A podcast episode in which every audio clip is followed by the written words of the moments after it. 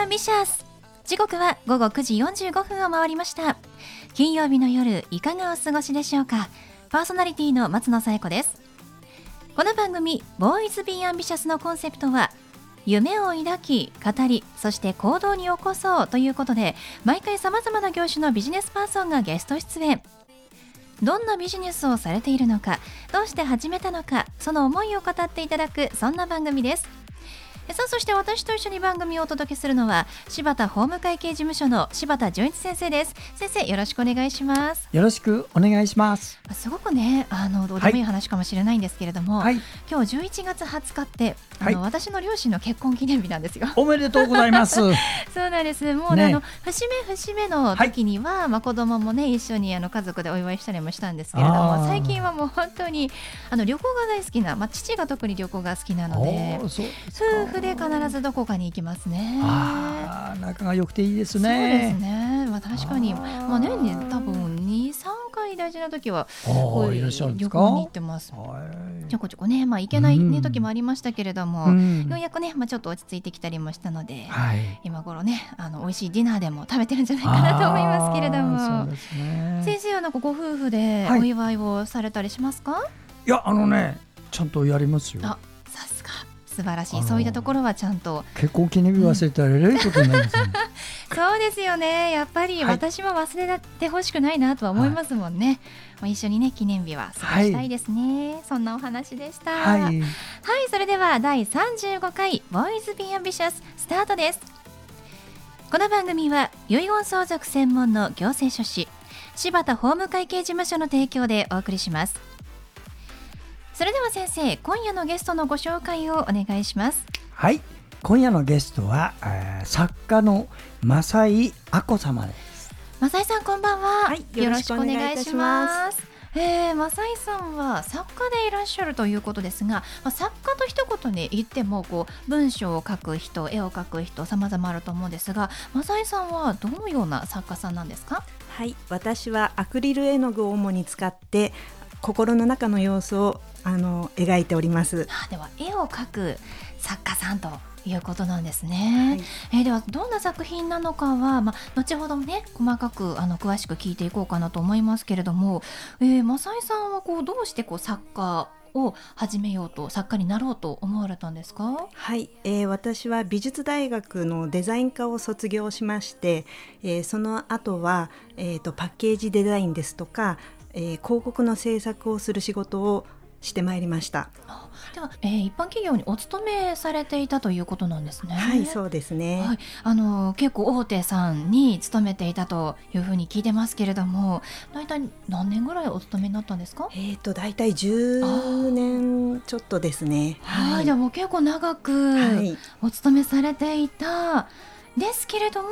こうフリーの作家になると。いうふうに決めたんですね。その転機と言いますかきっかけというのは何だったんでしょうか？はいえーと、パッケージデザインとか、うん、まあ、制作広告の制作をしていく上で、あのいつも大事にしていたのがやはりその商品のコンセプトを表現したりですとか、まあ、あの消費者お客様のニーズというものをいつもいつも気にしてあのいかにお伝えできるかというところを重きを置いて仕事をしていたんですけれども、まあ、仕事をやっていくうちにですねだんだんと自分の気持ちですとか自分が表現したいことというものを強く抱くようになりまして思い切ってデザイナーから、まあ、作家の方へ転身いたしました。そうなんですね。いやでもそのデザイナーさんになることも結構大変だと思うんですよ。デザイナーとして就職するっていうのが。特にあの美術大学を卒業してその先の進路に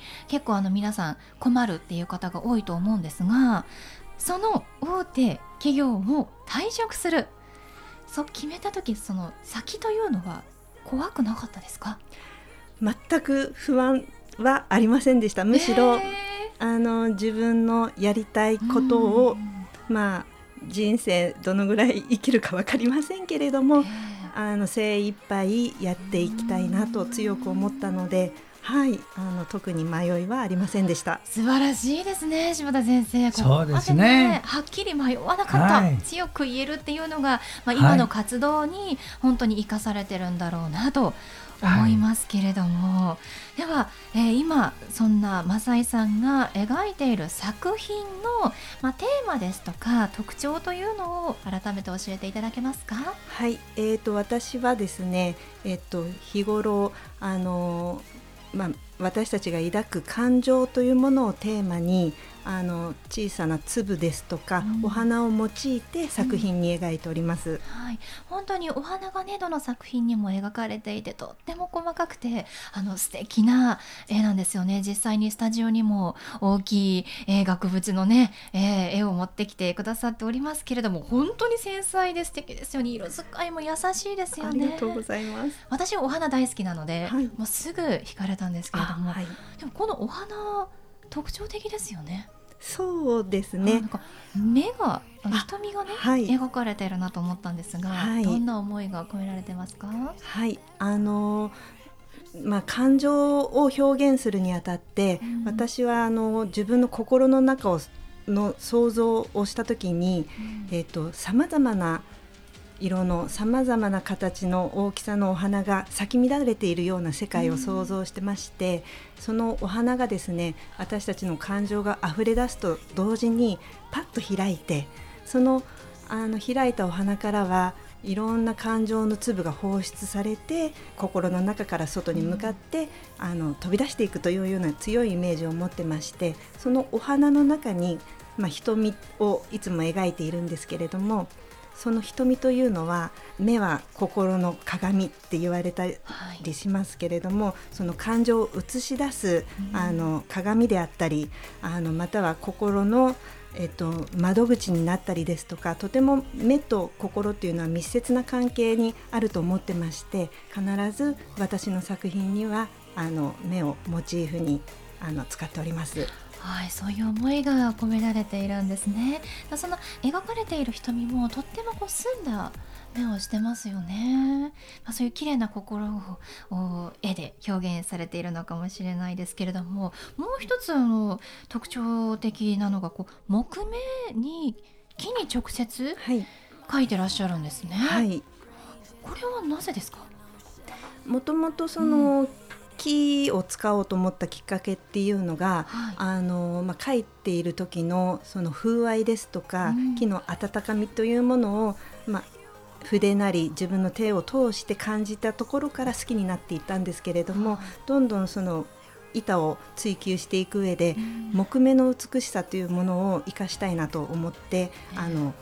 利用しているんですが、その木目自体もただただ綺麗なところを利用したいのではなくって、やはり我々の感情の中にあるいろんな思いやその記憶といったものの蓄積をその木目で表現できたらなと思ってあの使っております。うんそうなんですね。私木目に直接ねあの書かれる作品書かれた作品で初めて見て、最初はあのすべてが書かれた、うん、模様だと思っていたので木目って気づかなかったんですけど、あはい確かによく見るとあ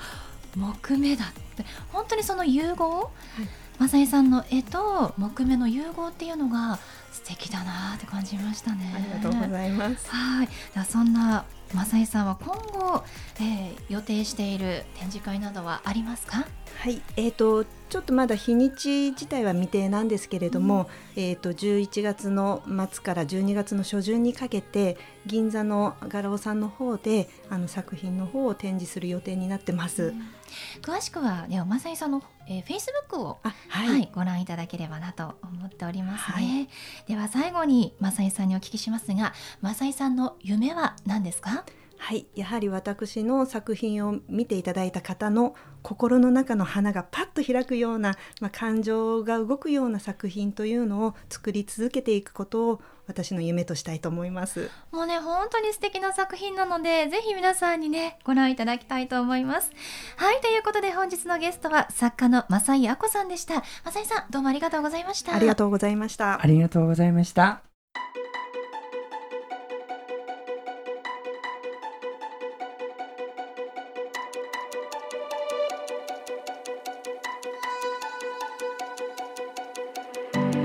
続いては柴田先生のワンポイントアドバイスです。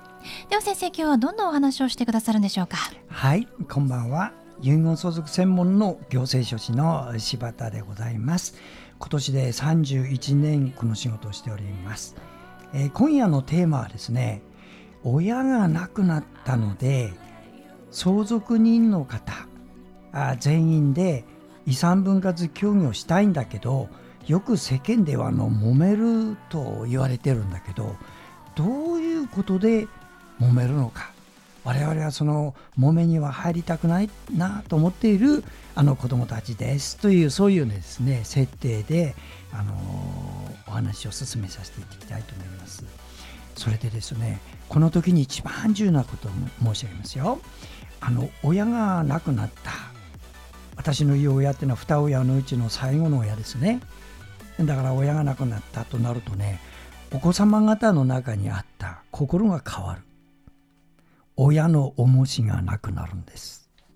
ということはねさあ我々の時代だって意識になる。これ悪いことじゃないんですよ。悪いことじゃないけど親の重しがなくなったっていうことはどういうことだっていうと心境が変わるんですわ。だからよくあの相続はね一時相続っていうのは二親のうちの一人が亡くなることを言うんです。で二次相続っていうのはその一人が亡くなった残りの親が亡くなることを言うんです。相続の揉めというのはねほとんど二次相続なんです。どちらかの親がいる間はじっとしてるんですみんな。だからその心境が変わるということをまず掴んでください。と当時にですねよく子供が3人いると3分の1は法定相続分というのを国から認められてるから私はあの3分の1の財産もらえるという発想を持って遺産分割協議に臨む人いるけどこれはね間違い。遺産分割協議の場合には何分の1っていうそういう保証は一切ないです。例えば1人の子供が100%もらってあとはゼロでもみんなが合意すれば OK ですよ。そこも認識間違わないでくださいね。3人いたから3分の1俺の権利なんで望んで喧嘩になっちゃうからね。そういうものは一切ない。それは裁判をした時に出るんです。裁判をしない限り法定相続分の権利主張できませんからそこも覚えておいて。それと同時にあと一つこれが重要です。今まで1人の子供が親から500万お金もらってた。それはね相続財産の中に入るの。そして2000万の相続財産だったらそれに500万足して2500万円をそれぞれ割るっていうことになるんですよ。だからもらった方はその分は削られると。こういうのを特別受益の持ち戻し。難しいですね、言葉。特別受益の持ち戻し。これはね、遺言書を書くことでこれをするなということができます。遺言書の効果はこういうところにもありますので参考にしてください。はい。柴田先生の相談は電話東京零三六七八零一四零八。六七八零一四零八までお願いします。以上柴田先生のワンポイントアドバイスでした。先生ありがとうございました。ありがとうございました。